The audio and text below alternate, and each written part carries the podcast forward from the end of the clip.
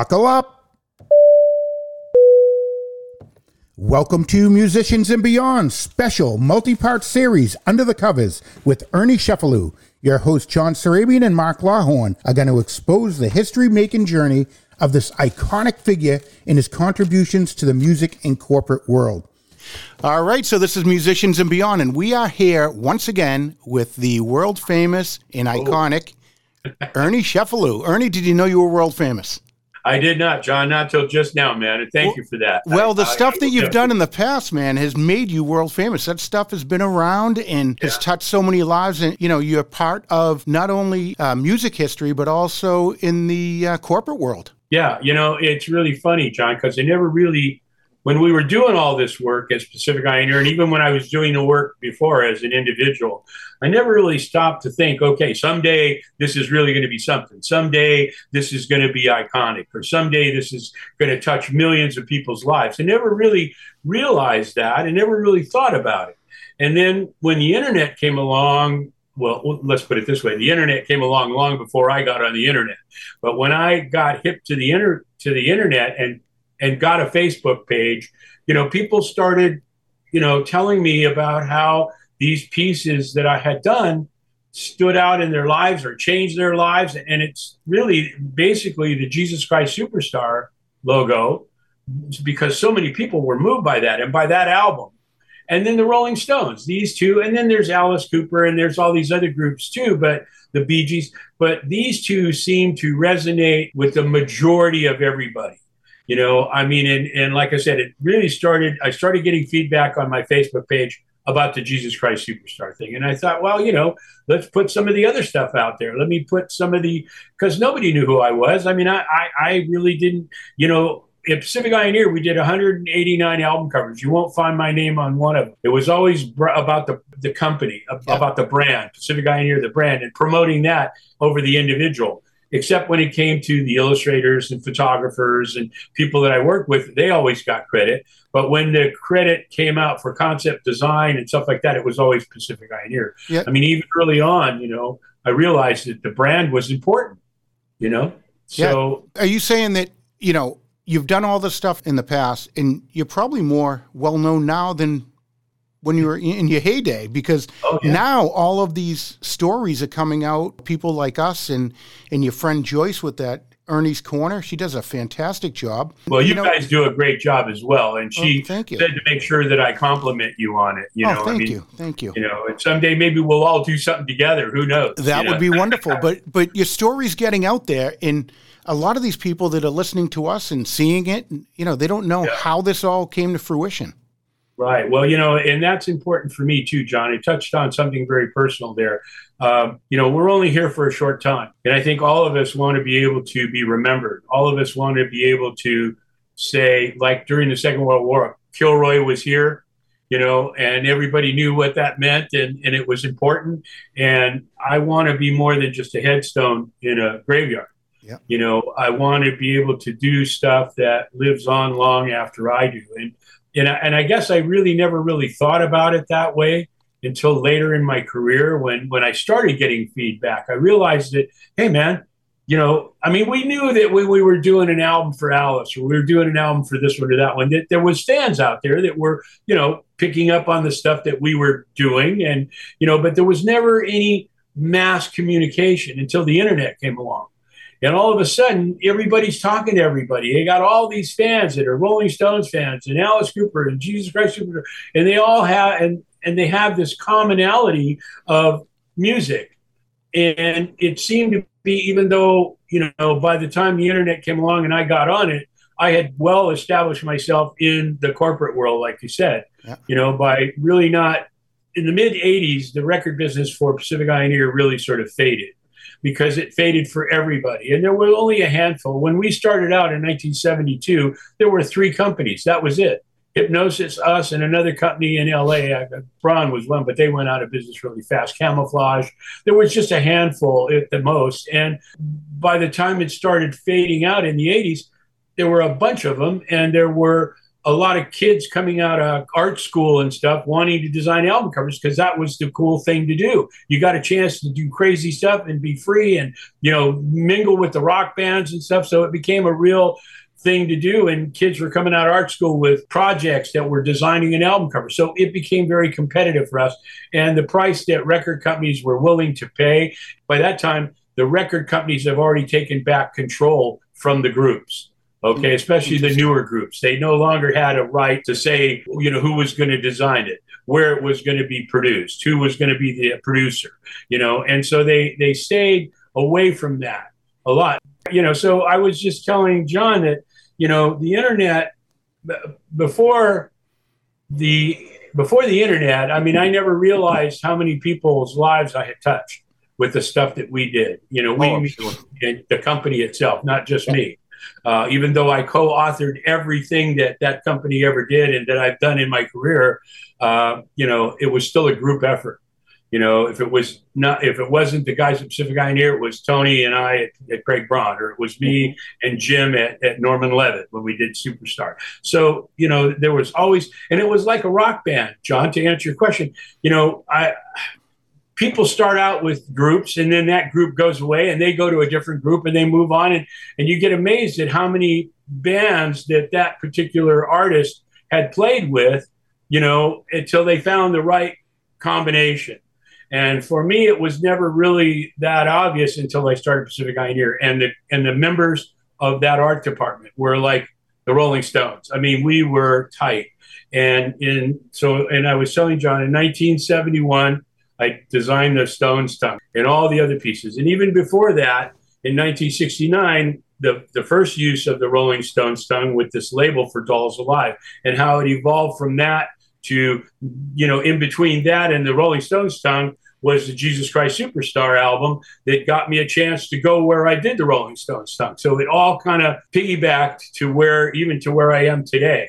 And in 19, so in 1972, we started Pacific Eye and Ear, and I put together a, an eclectic group of artists uh, on staff there at Pacific Eye and Ear in our art department. And by 1974, we were really cooking. I mean, we had some major albums that we had done. I mean, people were starting to hear our name. There wasn't that much competition.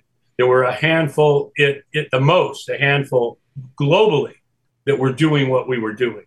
And because it was becoming an art form, it never really was before. The record companies always handled it, you know, and and they were really conservative. And their idea of a perfect album cover is a picture of the group and in the top part of the album, the name of the group and the name of the album. That was the per- so that when it was in the record bins and record stores, that's the first thing you would see the name at the top. So you know, really sort of pushing the envelope on things, we sort of got away and broke the mold on that, and you know, and, and sort of changed a lot of things in album cover art design. We were very disruptive.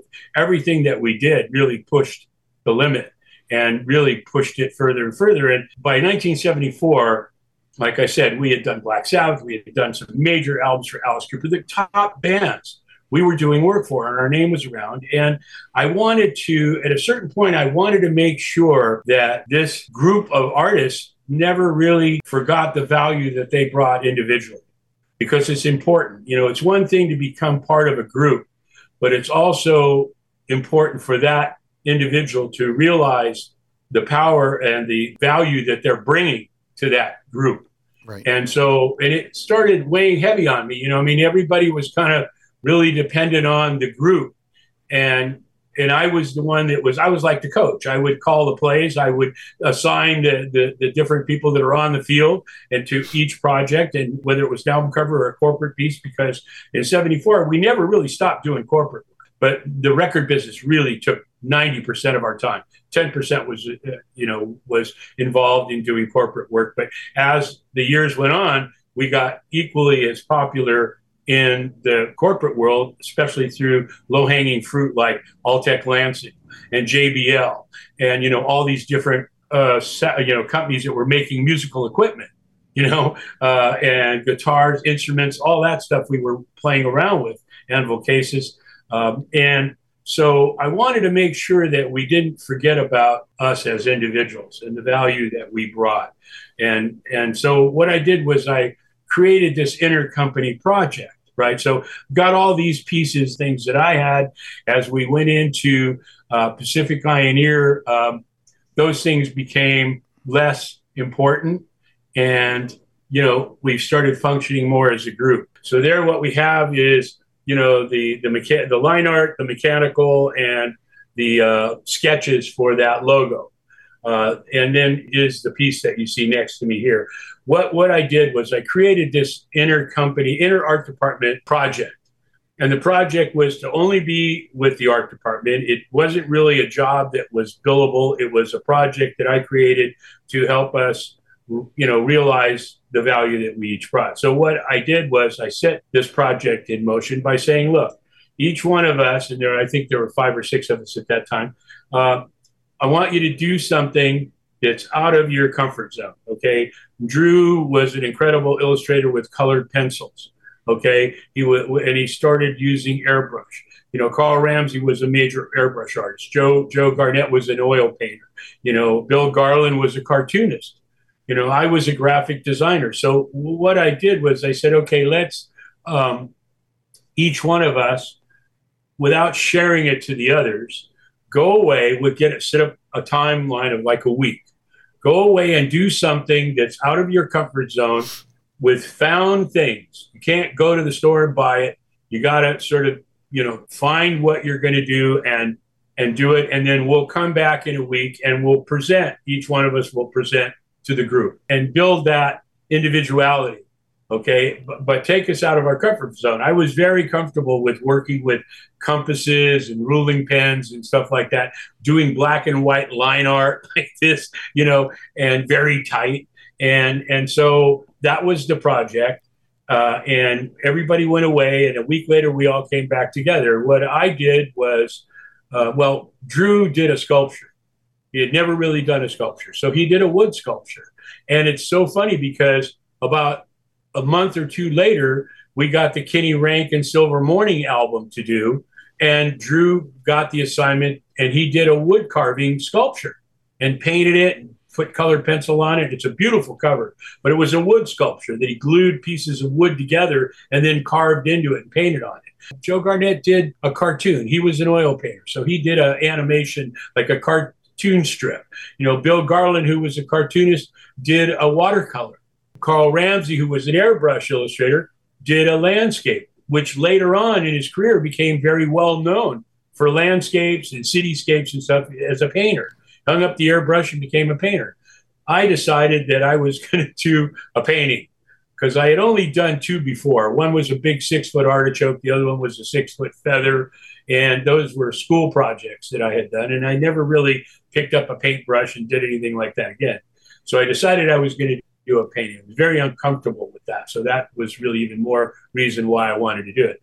I had a painter's drop cloth, a canvas one, that I was, you know, I would paint apartments. I mean, because I had a fourplex and I would do the maintenance, the painting, all the cosmetics on the fourplex for years. And and I um, I had this painter's drop cloth that I cut up.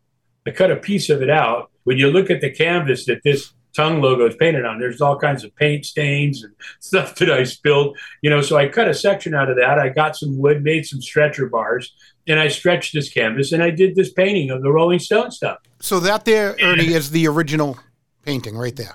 Yeah, there's only one painting. They're just like there's only one, uh, like you see in that picture of me. I'm holding the line art. Okay, there's only one of those and that was done in 1971. The, below that is the sketches. There's only one of those. Next to that is the mechanical with the Rubylith overlay that went to the mechan- to the printer to separate the black and, and put the red in place because you couldn't do it as one piece.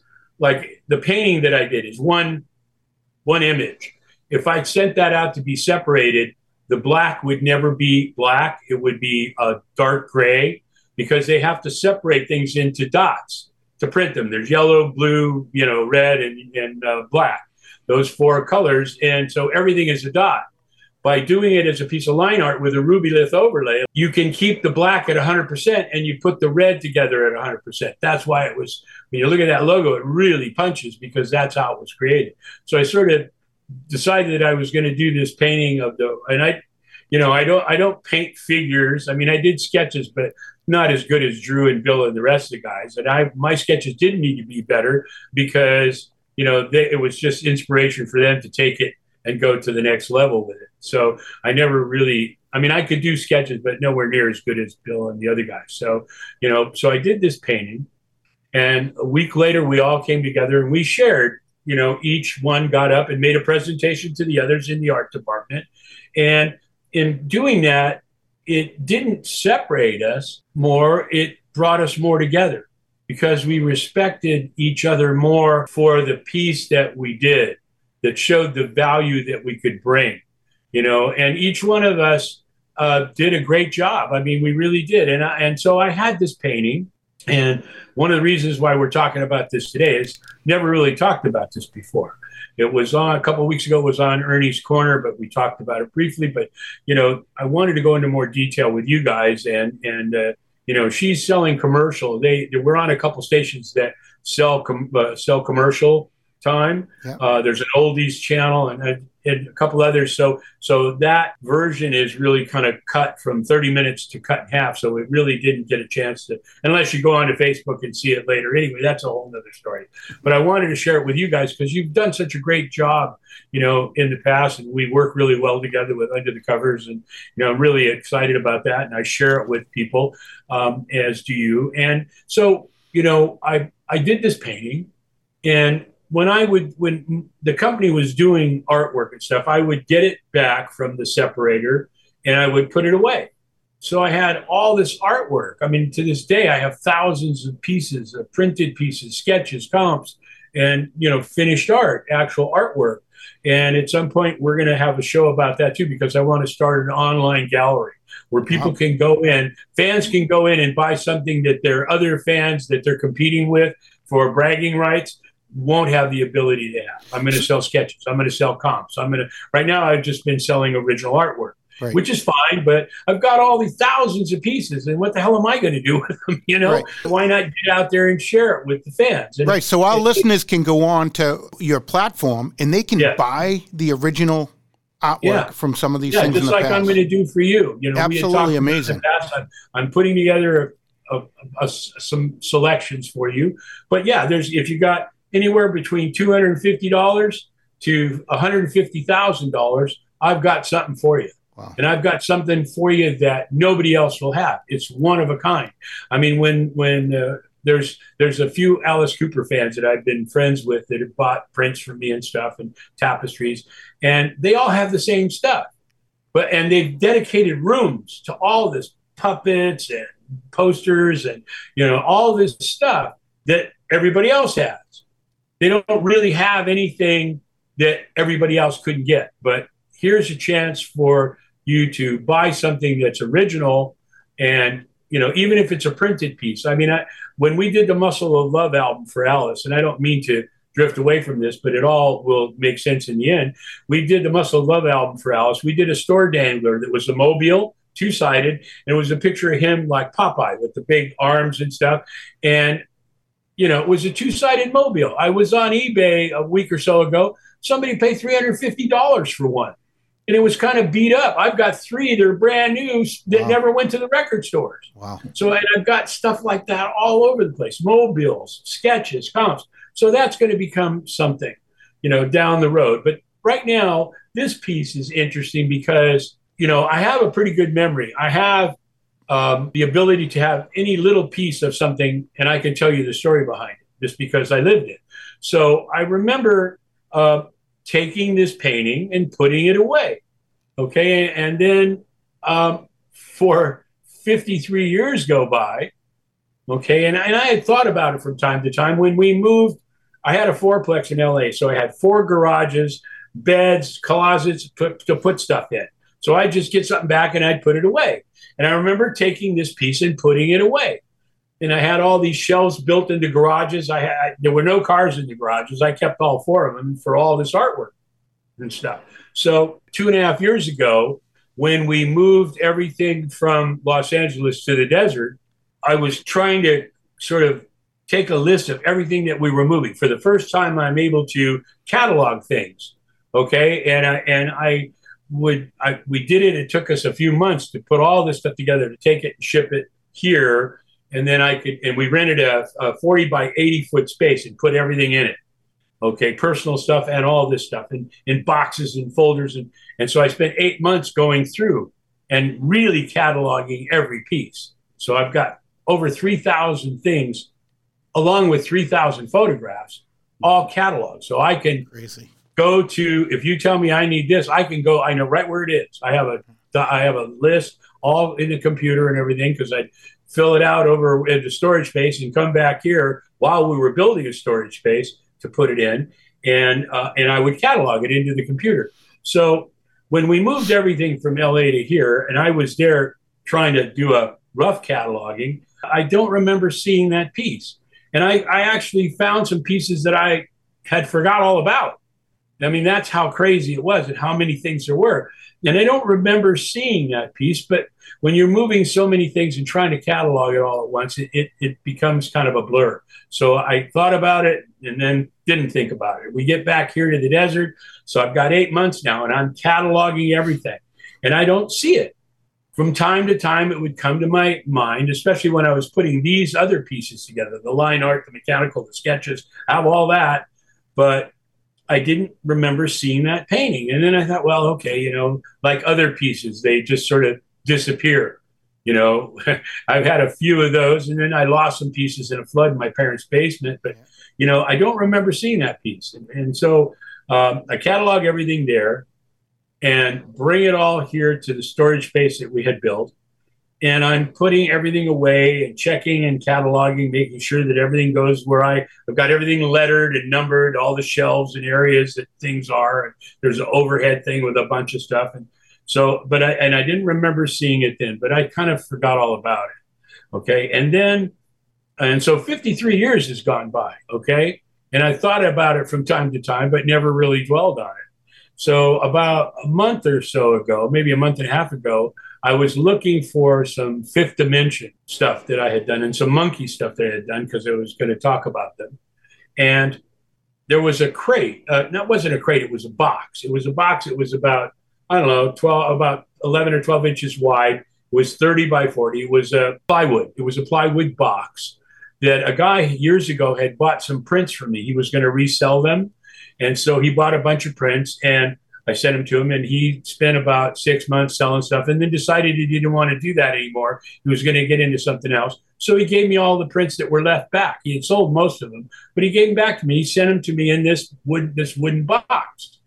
So I knew that that box had these prints in it. So I never bothered really because it's got screws all way. It was a real pain in the ass to try and you know take apart and see what's in it. I just assumed that if there were prints, it was either empty or there were prints in it.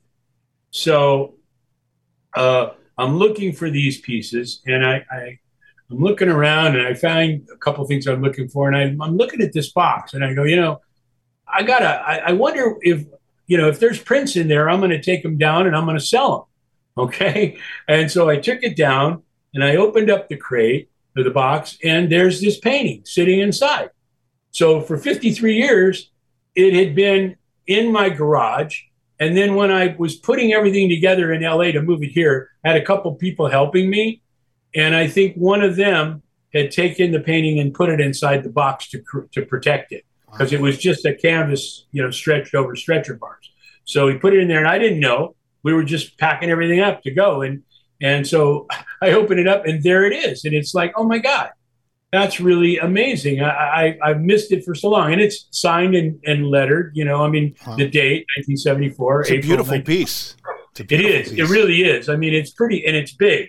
You know, unlike the Stone's Tongue, which is small, uh, it's big, uh, and I think it's like 26 by 34 or something. It's good size.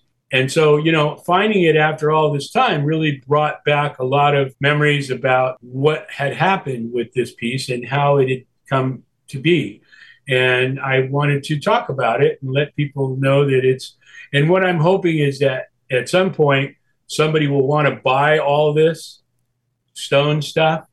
And I have, it goes all the way back to what you saw on the first slide that I had all the different pieces of merchandise, the, um, you know, the uh, other pieces that were created for it, the mechanicals, and sketches, and then all the Dolls Alive stuff that led up to it. So there's a whole story from beginning to today that's in this collection, and it's a collection of its own.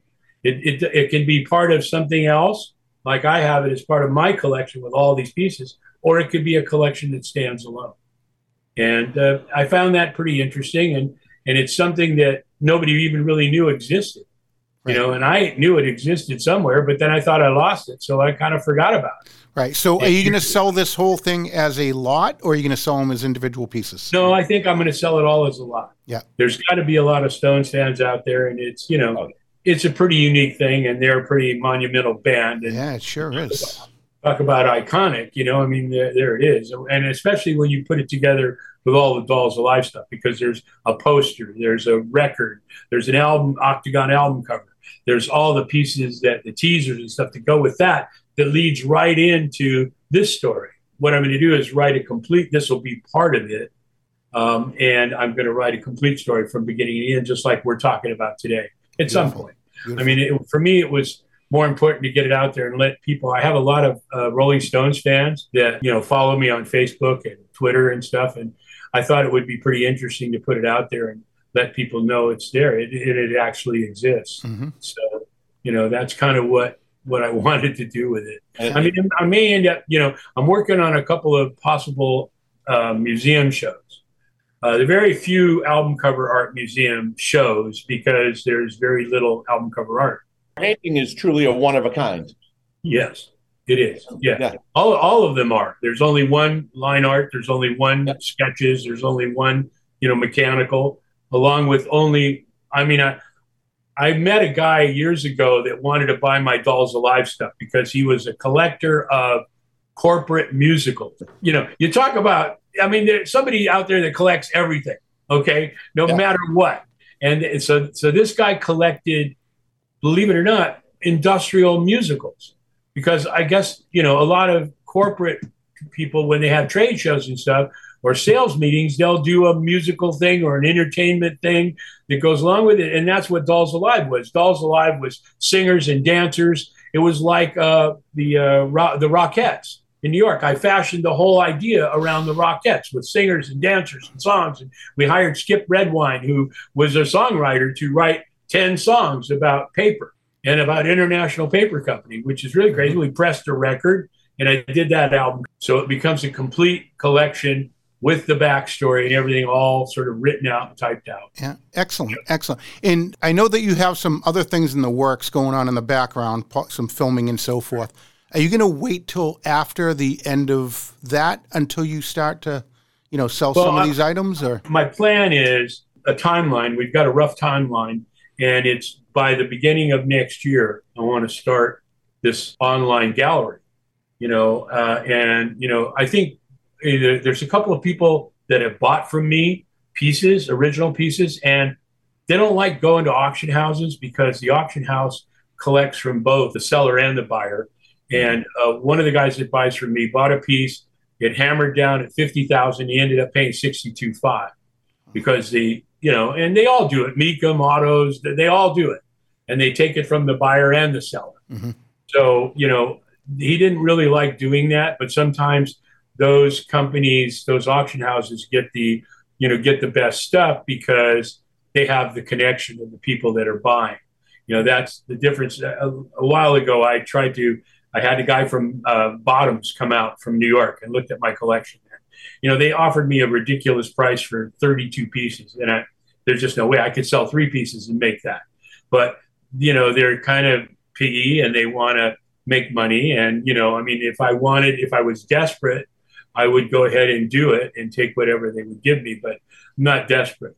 You know, I'd rather take my time and do this methodically. And maybe somebody will come along and buy the whole thing. I mean, I have an incredible collection and it's a great starter collection. One of the guys that I'm in touch with has 160 pieces of album cover art. Another guy has uh, almost 70.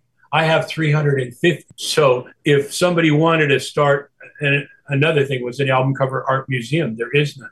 There isn't an album cover art museum on the face of the earth. But you know, I had even thought about doing that. I talked to my attorney, and, and you know, that's a that's a good option. you know, to start a museum. And then you have all the benefits of having a museum and, and getting the word out there and stuff. But, you know, at 78, that's not really what I want to do.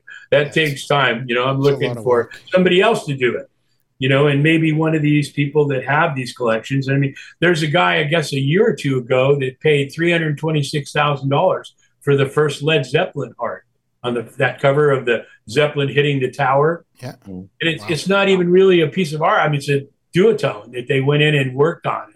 You know, it's a photograph that's been converted into a duotone that you know they've done add some color and stuff too. But they paid three hundred twenty-six thousand dollars for it. Now I get it; it's Led Zeppelin you know, but there are other things just as big and nowhere near that cost. Right. You know, so yeah. but so there there are people out there that want it, you know, and and I think as time goes by, it'll be even that that'll grow even more. The other the other ace in the hole that I have, so to speak, with the idea of starting this museum or this online gallery, even better, um, is the fact that I've got 73 of Drew Struzan's and we had talked about him in the past, all the Raiders Lost Ark, most collected illustrator in the world. Right. Because of all his movie posts. I have 72 of his original. So, you know, and because the, the girl that the head of the music stuff at Heritage House came to my house and looked at the stuff. And we were talking about, you know, she was really anxious for me to put all this stuff together and sell it all through their auction house. And, you know, the biggest point that she had was, you know, your stuff that you have has a time code on it. And I said, what do you mean? She said, well, you know, years ago I would handle a lot of the stuff from the, the 40s, big band stuff, movie star stuff, and that's not so much in demand anymore. You know, it's new generations. People don't, you know, younger people don't really, only a small fraction. The market shrinks as you get older and people die off. And, you know, then it becomes something they may discover, but they're not going to sign up for. You know, it's just knowledge that they have. So she said, You have a time code. And I said, You know, I, I agree to that. I, I do, but not on everything because I have all these other pieces that more time goes by, the more they're going to be worth. Like Drew's pieces, Bill Garland, the movie posters that Drew didn't do, Bill Garland did. And we all worked together at Pacific Eye I mean, it was really kind of an amazing thing how these guys went on to really control the movie poster business and in Drew's case, change it mm. because it changed from photography to illustration. It's an interesting story, and these pieces I think have that kind of provenance. Um, and I'm working on a couple museum shows. We'll see what happens there. Um, they're hard to get, you know. I mean, you have to be invited. Anybody could have a gallery show, you know, but a museum show that's something, and I'm lucky I have two under my belt. You know, the, the piece behind me, the big piece, doesn't have that provenance, but the other four, piece, the other three pieces, and all the Dolls Alive stuff do. They have those museum shows that they were in. It would be nice to have the same thing happen for this piece. You know, so that's kind of where I'm going with it. You know, I mean, there's a lot of different things that I'm talking about doing, but you know, I think the online gallery is a cool thing because it really gives fans an opportunity to have you know bragging rights about having something that other fans don't have. I think that's important. So. Absolutely. Yeah. Some of these rock and roll collectors are crazy. You know, they'll do yeah. anything to get. They collect guitar picks. They collect tickets for the concert. Yeah. I met a guy that had like 3,000 tickets. I'm like, okay. you know, I mean, where is that's never going to be in a museum show, or maybe I should never say never, but, you know, I think that real collectors, people that want to invest, because it is an investment, you know, if they paid $100,000 for it today, in 10, 20, 30 years, it's going to be worth double, triple that, especially if it's a Struzan. Right. You know, I mean, these guys go on. I remember when, I remember in 1968 or 9, Andy Warhol did some lithographs, silk screens of a soup can, and he was selling those for a $1,000. And I remember because I was in art school, there was this big, oh man, poo poo, you know, that's the people that buy that for a thousand dollars just stupid. Now that poster is worth a million dollars. You know, so it took 50 something years, but that's okay. You know, I, I, wish I had 50 more years. I wouldn't bother selling any of it. Right. Sounds like a good investment to me. Yeah, it is. It is a good investment if you're a music fan. And, and again, like we talked about, people collect stuff. There, there is so much stuff that people collect, and it isn't always artwork, it's stuff. I had a friend in college that had a robot collection, little toy robots Yeah, I don't know. He had probably 100, 200 of them. He sold it for like $80,000. You know, and this is like 30 years later, but, you know, I mean, it was stuff that he never really, you know, he just collected it because he liked it. And then somebody said, hey, you know, you ought to sell those things because a lot of them are collector's pieces. Yeah. So Ernie, John, John and I have a, a, a good friend. He's actually my cousin, but we used to go over to his house and he had an apartment uh, in Medford at the time. And we always looked up to him. He was an older cousin who was in was the sports cool. world. Yeah. And, and, so he he ran the LA Forum for a time, and then he he's at Fenway Park over the years, and um, we'd go over to his house and he'd, he'd open a closet and bats and hockey sticks and baseball. Fibber McGee's closet. Fibber yeah. McGee's closet. Yeah. And, and, so yeah, under the bed he had stuff under there, stacks of pitches and, and everything that he had collected, and he'd be like, "Oh, oh, oh uh, yeah, that that was signed by Roger Clemens. You want it?" And you know, give us a bat, give us a stick signed by someone. Um, but now he has a restaurant. And all over his restaurant is finally the collection of all his pitches that he and, and those are the things that he was hiding under his bed and in the closet. And yeah. to see those on display now, it's like, wow, look, those those some of those pieces are priceless. Sure, they are. Yeah, like people that collect baseball cards, and, yeah, you know, army cards and airplane cards. Burton Cummings is a huge collector you know, oh, really? all that stuff. Yeah, from the Guess Who lead singer. Yeah. yeah, he's a huge collector of comic books. He's got a comic book collection that's worth five million dollars. Wow. He's got, you know, Superman from the first one to the newest one. I mean, he's got these, and they're all in plastic bags. You know, he's a real, you know, coveter. He likes, you know, that's what collectors do. They covet and brag, you know, and yeah, I mean, those kinds of things, they're out there, you know, and what I have, you know, again, I, I don't have any children, you know, so there's really nobody to, to leave it to. And why not just enjoy it now while I can, you know, and, it, and it's not doing anything but collecting dust in my, you know, and make sure other people get to enjoy it as well. Yeah. Yes, exactly. It's, I've had it for 50 years plus, so it's time for somebody else to enjoy it, you know, and, and I, and I thought, you know, for the longest time, I tried to keep everything together. I tried to keep the collection together. And then it just sort of dawned on me, you know, I mean, it, it's, I had people that were pursuing me and, and wanting to buy stuff. And, you know, I was saying no. And then finally I just said, you know, heck with it. Let's just do it. Right. You know, so. Well, it, it's time. And, yeah. Uh, you know, like Mark yeah. said, it, people might as well enjoy it and it will be out there forever. And, yeah, you know, you're, you're telling the story, you're bringing it to the world. You're, you know, in the middle of a book with uh, Ivor mm-hmm. Ivor Levine. Yeah. Uh, you're writing a book on the history of you, and there's some yeah. other things in the works, a, a possible documentary, yeah. video documentary. Yeah. So this is, you know, really exciting. Some big stuff happening. Yeah, well, and, and we're going to do stuff in the future. I mean, it, you and you and uh, Mark have been really very kind to me, like Joyce. You know, I mean, giving me the opportunity to have a platform to talk about this stuff. Yeah, well, it, it's truly our honor to have you on here because, like I oh, always say, you're, you're, a, you're a history maker, and uh, you know, uh, for be for for us to be entrusted by you to help tell your story is really big for Mark and I, and we appreciate you and appreciate you your friendship. Uh, I, I appreciate that. You know, I truly do. I mean, it's something that is really relevant, you know, like music. I mean, music will always be around, you know, and people will constantly be, new generations will be rediscovering it. You know, it's just a, a, matter of this is the artwork that goes with the music, you know, and now the backstory that goes with that. So I have the complete full circle, you know, of, of the piece, the backstory to it, and coming from the horse's mouth, so to speak. Absolutely. You know? Or the yeah. horse's ass, like you said before. I was going to say it could be the other end of the horse too, but I, you know, and more more times than not, it is. Believe me. I mean, I, my wife will tell you that. You know, so and I and that's the other thing. I've been very very blessed to have somebody that's supportive. Yeah. You know, I mean, if she's just she's and she was part of it. I mean, she was our secretary at Pacific Eye and Ear and our accountant for like 14 years. Mm-hmm. You know, while the company was in, in business and you know, so she's been an important part of it as well.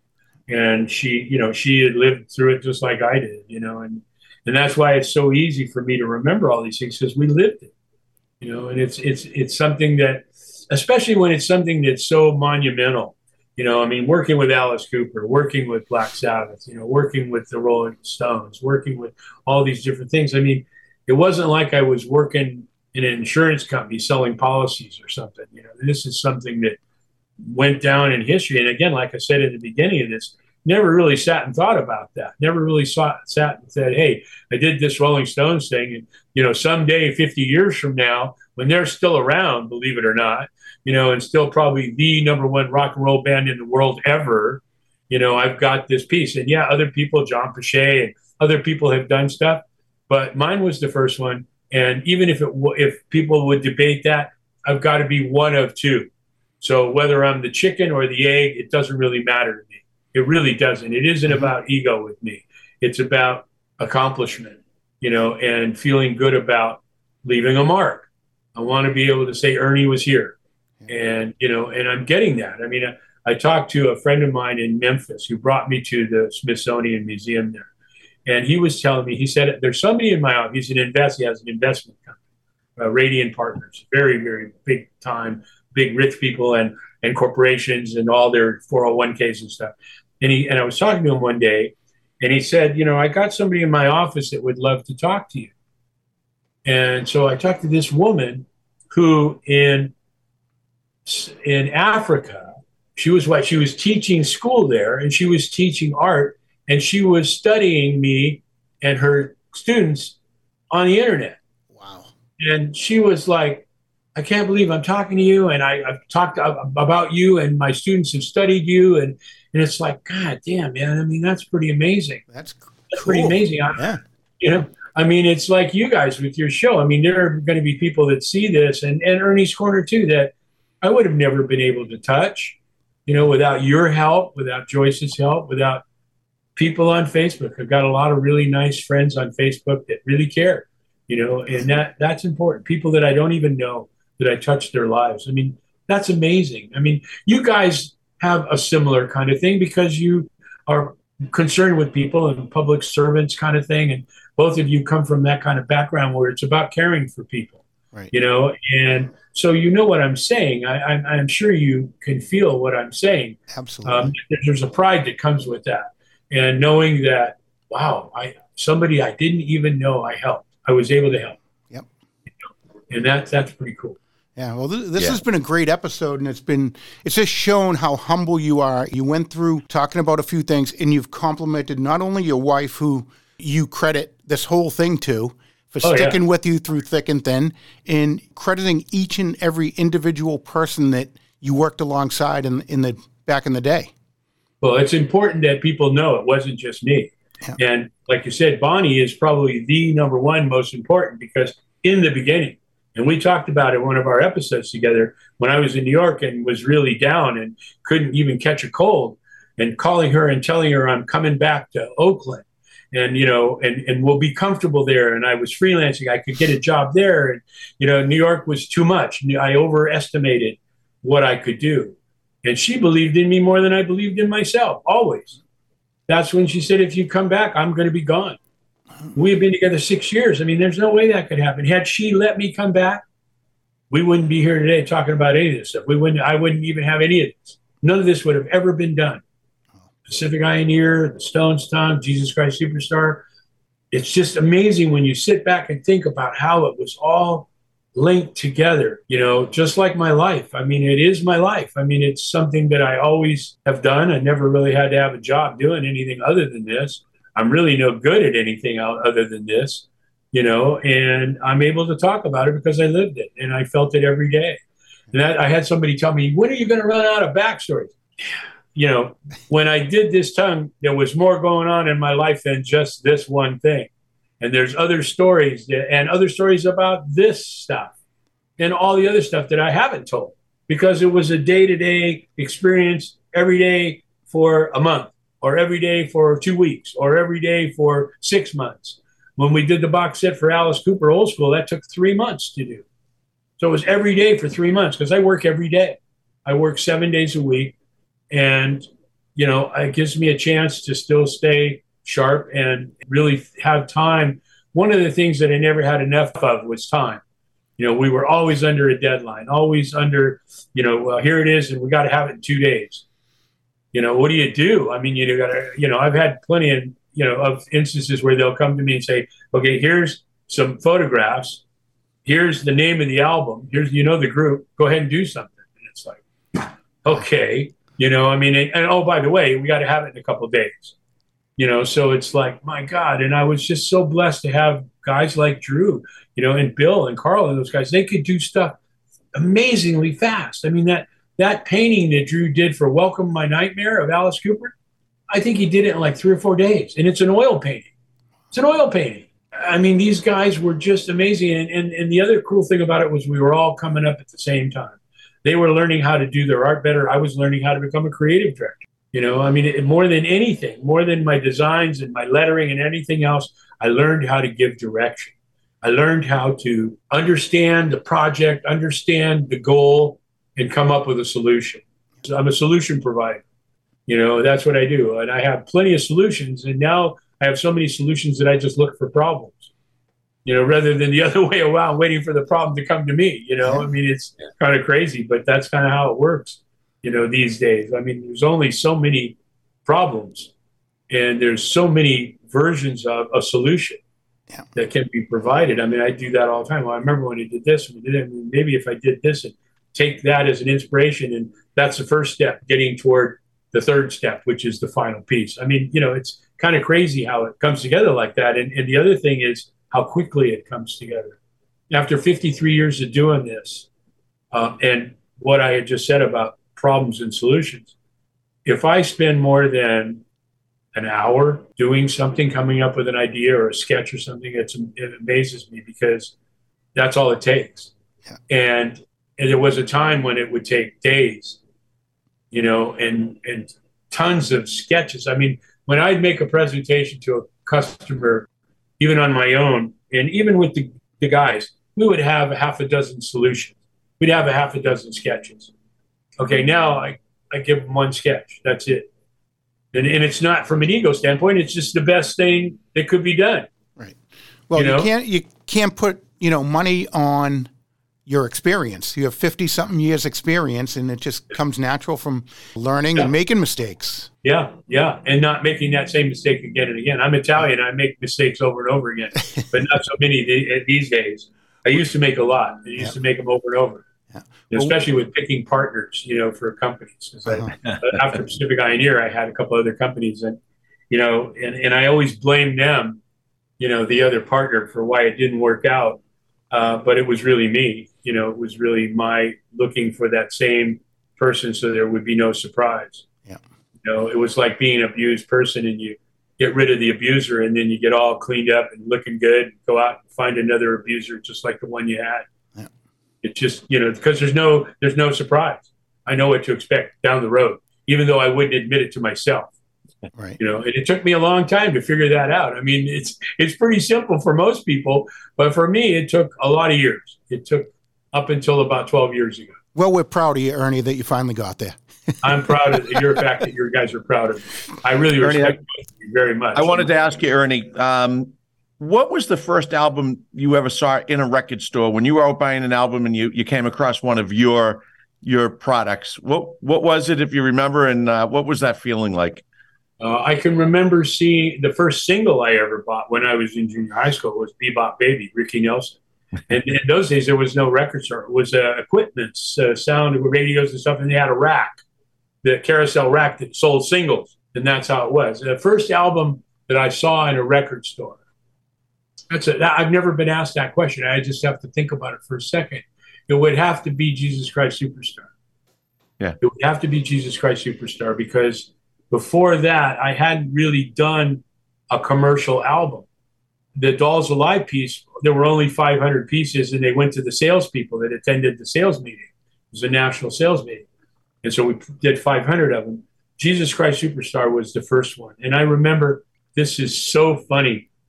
How did I feel? I felt like I was 10 feet tall.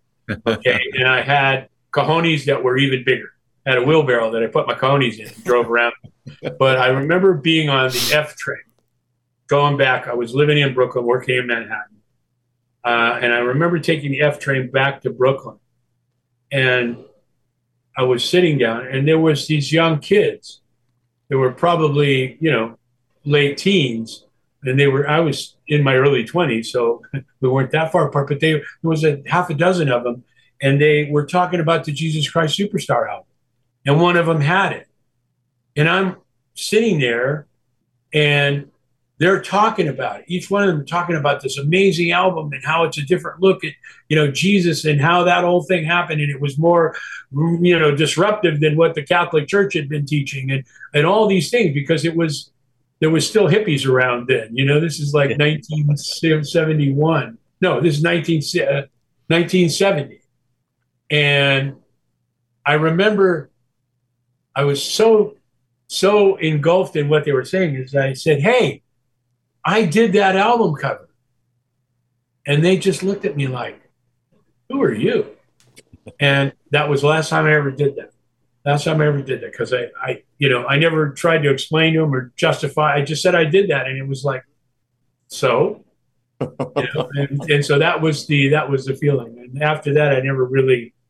I mean, we would spend a lot of time in record stores because there was no internet if you wanted to do, uh, you know, uh, if you wanted to do uh, some research on a, a group that you were going to do work for or that you got a project from, uh, the only there was no library, there was no internet, there was Cashbox, Record World, and Billboard, but you know, to find a specific thing, you weren't always able to do that. So, um, I would go to the record store. There were you know record stores everywhere and just look at, you know, then they would have the bins with all the albums that that group had had or that individual had had. And so I was able to sit there and look at it. And, you know, I, uh, I remember doing that a lot because that was really the only place that you could go to get any kind of background.